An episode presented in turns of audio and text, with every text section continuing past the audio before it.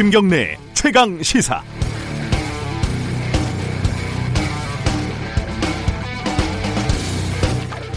아침 기온이 영하로 떨어지는 꽃샘 추위가 잠시 찾아왔습니다. 요즘 가뜩이나 떨고 있는 분들 많은 것 같은데 이분들은 더 추울 것 같습니다. 이미 자신의 혐의를 인정한 가수 정준영 씨와 대화방에서 범죄 동영상을 공유하고 히히덕거린 다른 연예인들은 물론이고 2016년 정준영의 사건을 무마시킨 아마도 경찰이나 검찰의 누군가도 몹시 추울 것이 분명합니다. 이 사건을 촉발시킨 클럽 버닝썬으로부터 소위 관리를 받아온 유착 경찰들도 마찬가지죠. 고 장자연 씨의 동료였던 윤지호 씨가 이른바 장자연 리스트에서 봤다고 검찰에 진술한 이름 특이한 국회의원과 언론인들도 잠을 편하게 자지는 못할 것 같고요.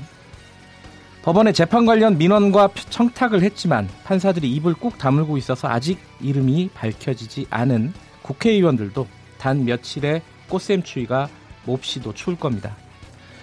숨어 계신 분들이 너무 많네요. 지금은 전혀 사실 무근이라고 발뺌할 수 있겠지만 꼭꼭 숨어봤자 머리카락은 보이기 마련입니다. 찬바람이 불면 미세먼지도 좀 덜하다고 하지 않습니까? 3월 13일 수요일 김경래 최강 시사 시작합니다.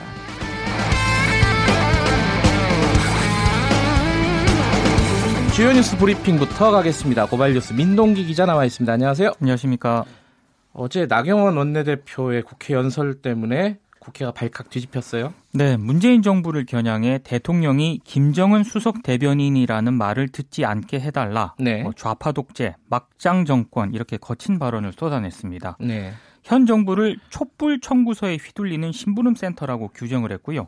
외교 안보 정책은 운동권 외교, 경제 정책은 헌정 농당 정책이다 이렇게 비난을 했습니다. 쓸 수 있는 단어는 다 쓴 것 같아요. 그렇습니다. 네. 좌파를 11차례, 종북을 3차례 언급을 했는데요. 어렵사리 문을 연 3월 임시국회가 시작부터 급냉할 조짐입니다. 네. 청와대가 논평을 냈습니다. 국가 원수에 대한 모독 그리고 한반도 평화를 염원하는 국민에 대한 모독이라고 반박을 했고요.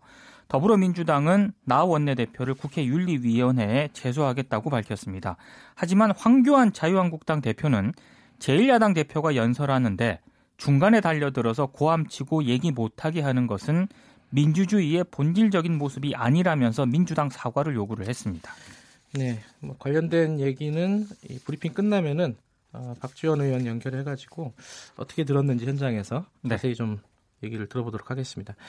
아, 나경원 원내대표 연설에 대해서 언론들 평가가 좀 제각각이죠? 그렇습니다. 경향신문은 지금 여야 사당의 선거제 개혁 패스트트랙 협상 때문에 네. 자유한국당이 고립이 됐었는데 이런 상황을 벗어나려는 판깨기다 이렇게 해석을 했습니다. 판깨기. 네. 네. 경향신문은 사설에서 이쯤 되면 연설이 아니라 저주에 가깝다라고 비판을 했고요. 네. 한결에는 극우 성향의 이른바 태극기 부대가 자유한국당 내부의 주요 세력으로 자리를 잡으면서 우클릭 행보가 더욱 강화된 것이다 이렇게 분석을 했습니다. 네. 한결의 역시 사설에서 나경원 원내대표의 국회 연설은 한마디로 수준 이하였다라고 비판을 했습니다. 네. 반면에 동아일보는 오늘 일면에서 여당과 청와대 그리고 제1야당이 대북 정책을 놓고 정면 충돌했다라고 다소 드라이하게 이제 제목을 뽑았고요. 네. 조선일보는 오늘 사설에서 운동권 정권이 외신을 인용한 대통령 비판에 대해 독재 시대에도 없던 국가 원수 모독죄로 처벌하겠다고 한다. 네. 이들이 내세우는 민주는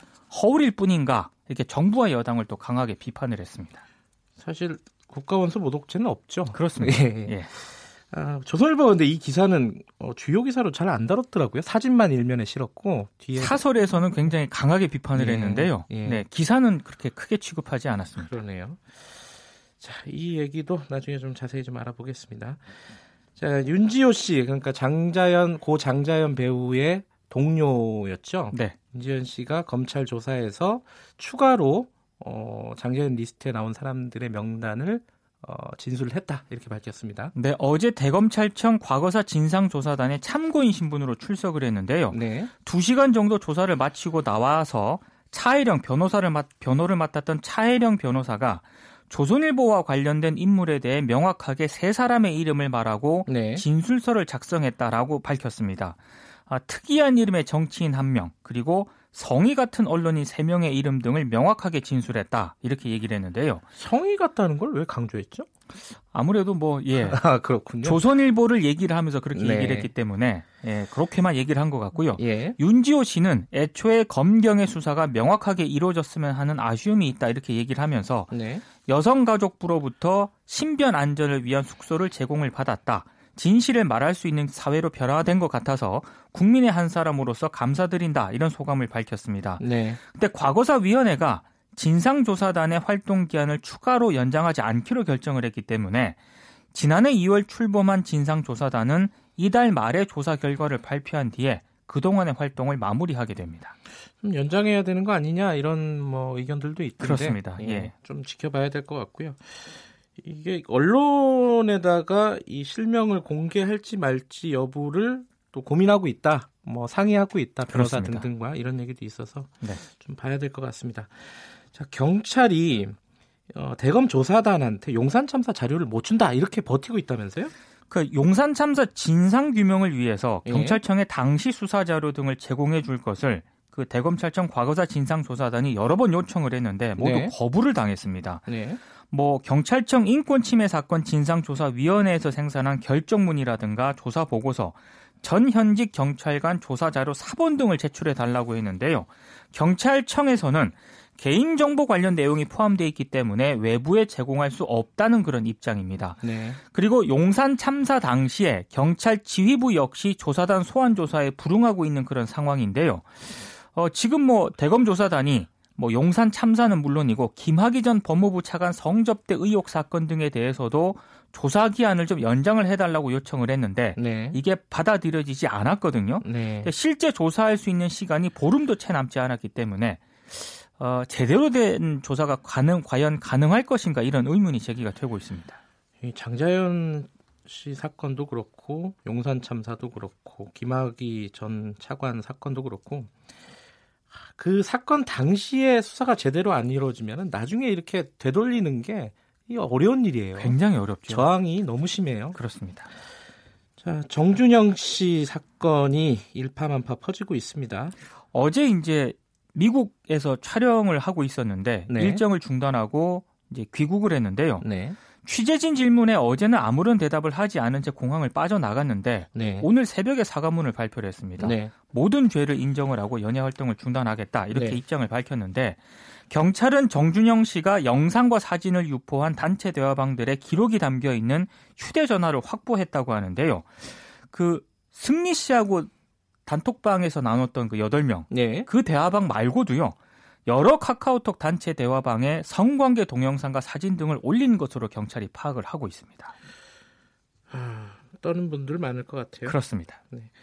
콜텍 13년째 지금 투쟁 복직 투쟁을 하고 있지 않습니까? 그렇습니다. 이게 다시 단식을 하고 있다고요? 어제 기자회견을 가졌는데요. 끝장 투쟁을 선언하면서 단식에 돌입을 했습니다. 콜텍이 그 기타 만드는 그 회사죠. 그렇습니다. 네. 조합은 임재춘 씨가 무기한 단식 농성에 돌입을 한다고 밝혔는데요. 노조와 공대위는 그 박용호 콜텍 사장의 사과와 복직을 위한 결단을 촉구를 하고 있습니다. 네. 콜텍 노조는 2007년 250명이 해고된 이후에 2009년 정리해고 무효소송 항소심에서 승리를 하거든요. 네. 그런데 양승태 전 대법원장 시절이던 2012년 대법원에서 판결이 뒤집히게 됩니다. 네. 현재 25명이 남아서 투쟁을 하고 있는데 지난해 12월 26일 이후에 노사가 8차례 교섭을 진행을 했지만 접점을 찾지를 못하고 있습니다. 양승태 전 대법원장 시절에 꼬인 게 많습니다. 그렇습니다. 사교육비 통계가 나왔는데 이게 조금 걱정스러운 통계입니다. 초중 고등학생의 자녀의 사교육비가 월 평균 29만 원인 것으로 나타났는데요. 네. 2018년 초중고 사교육비 조사 결과를 어제 교육부와 통계청이 발표를 했습니다. 근데 작년 사교육비 총액이 약 19조 5천억 정도 됐는데 네. 2012년 이후에 최대 금액입니다. 근데 더 문제는요. 소득 격차에 따른 사교육비 지출 차이가 여전히 큰 거라는 네, 점인데요. 이게 가장 큰 문제 같아요. 그렇습니다. 지난해 월 평균 소득 800만 원 이상 가구의 월 평균 사교육비가 50만 5천 원인데 네. 200만 원 미만 가구는 9만 9천 원입니다. 네. 5배 정도 차이가 난다는 그런 얘기인데요. 그리고 이번에 진로 진학 상담비가 처음으로 조사가 됐거든요. 흔히 말하는 입시 코디. 아, 코디. 그렇습니다. 예. 3.6%가 컨설팅을 받았고요.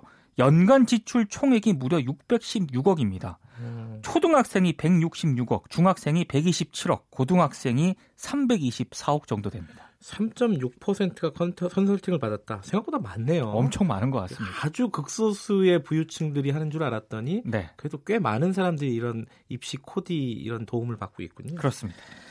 알겠습니다. 여기까지 듣겠습니다. 고맙습니다. 고맙습니다. 주요 뉴스 브리핑 고발 뉴스 민동기 기자였습니다. KBS 일라디오 김경래 최강 시사 듣고 계신 지금 시각은 7시 35분입니다.